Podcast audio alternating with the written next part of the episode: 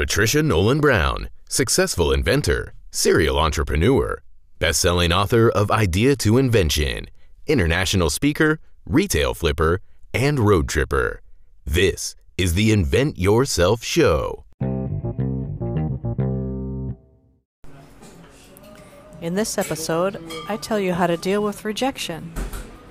But first, hey, if we've never met before, my name again is Patricia Nolan Brown. I'm an inventor, entrepreneur, and best selling author of Idea to Invention, um, and international judge as well.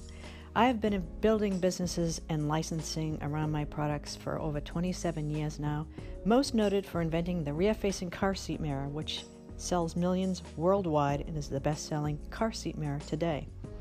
My products have been with Sesame Street, Fisher Price, Todd Parr, Brica, and more. I want to help the ordinary person through this process in the most cost effective and timely manner because I have met way too many inventors that have been taking advantage of for lots of money with no results. And lately, a couple of pretty famous inventors have come online um, to dispense information through getting your email. And it's kind of outdated information based on new changes or the latest changes in the patent office. So I just want to clear that up as well. I feel the need to help inventors uh, having gone through this process. It can be very daunting, but if you know the right steps, it's not bad if you go one at a time. This podcast is being uh, recorded in Paris, France. Yes, I'm taking time out of my vacation to bring you my thoughts as they pop into my head because I think they may be valuable to you as you're going through the invention process or starting any type of business, really. So today's topic is uh, how to deal with rejection. And basically, I have six success traits, and I gave them the acronym INVENT. I is inquisitive, N is nerve, V is voice, E is energy, N is nourish, and T is tenacity. And today's uh, today's thoughts would probably go into the heading of nerve, how to build up your nerve, specifically in regard to all this rejection that you will face in this business. There's a lot of rejection. But as I was going into the Louvre uh, the other day and I was looking at the Mona Lisa, I was thinking, what the heck makes this painting so popular? And it turns out uh, that there are hundreds of reasons why it has gained in popularity and become a, a, a real world class icon. Um, not just one reason. So I guess that is in parallel with your ideas. You know, everything is subjective. Uh, in the case of the Mona Lisa, there were a few circumstances. One was that it, it used to sit in Napoleon's bedroom until it got to the Louvre. When it got into the Louvre and the traffic picked up there as a museum, so did the popularity of that painting. And then this half smile business, that, that controversy didn't come up until the 1900s, so that was a while later, so that was not the main reason. And then, uh, so people like it or they don't like it. It's always been the case. Um, you know, it got criticized for a lot of things and it got praised for a lot of things because he was also an inventor. So uh, just being an artist was kind of, of novel too. And then, of course, it was stolen, so that heist brought a lot more attention to it. So, you know, when you come up with your ideas, people are going to give you their opinions, and um, just don't, just don't, just don't, because people want to see you make it, or they don't for various reasons. And sometimes you're asking the wrong people, right? So when I was, uh, when I asked a couple people about my rear-facing car seat mirror early on, I was careful not to mention it a lot, but um, I did ask one person in particular, and they responded by saying they would never put that on the car seat upholstery.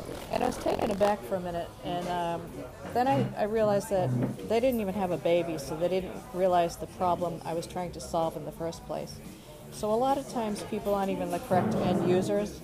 So I don't ask a lot of people about my inventions. If it has merit and it's solving a problem in my life, or it's made of a new technology, or it's easier or better or cheaper, then there will be a market for that. You know, the marketplace never lies, and if you're you'd be a customer for your idea, that that that, that makes it um, marketable. The other example I had while here in France, uh, sorry, I'm sitting in a busy cafe here with Wi-Fi. When I went to the Eiffel Tower, I realized that that was supposed to be a temporary structure for the World's Fair in the 1800s.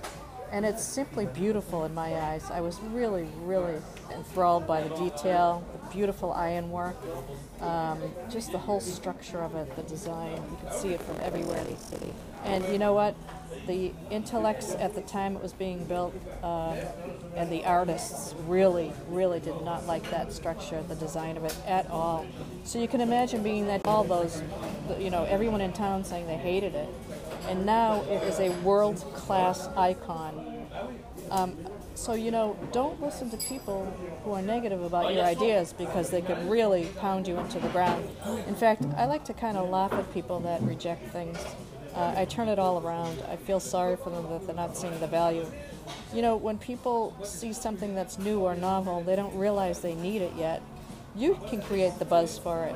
I used to send my mother into the baby stores and she would buy some of the car seat mirrors and then would go into ones that didn't have them yet, and she would say that they really needed to buy them. And even the uh, when the toothpick was invented, of all things, you know, nobody needed a toothpick back in the day, but the inventor would call restaurants and say, "Do you have toothpicks for after the meal?" And if they said no, he would say that I'm not dining there. Well, that created a demand for the product.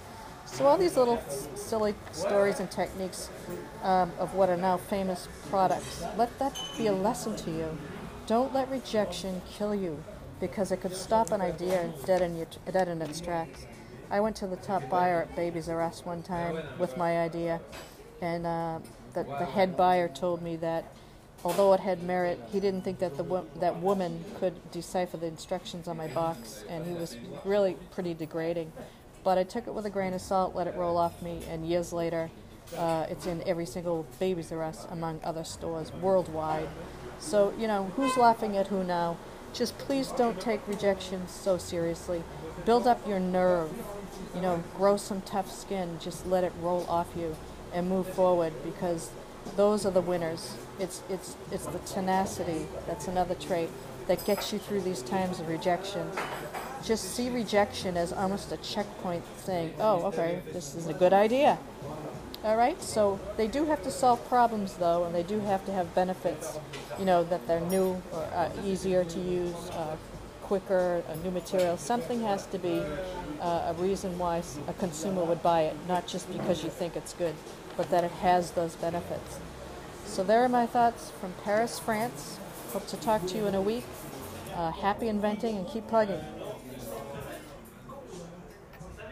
Patricia Nolan Brown. Invent yourself. Thanks for tuning in. Please follow, subscribe, and share.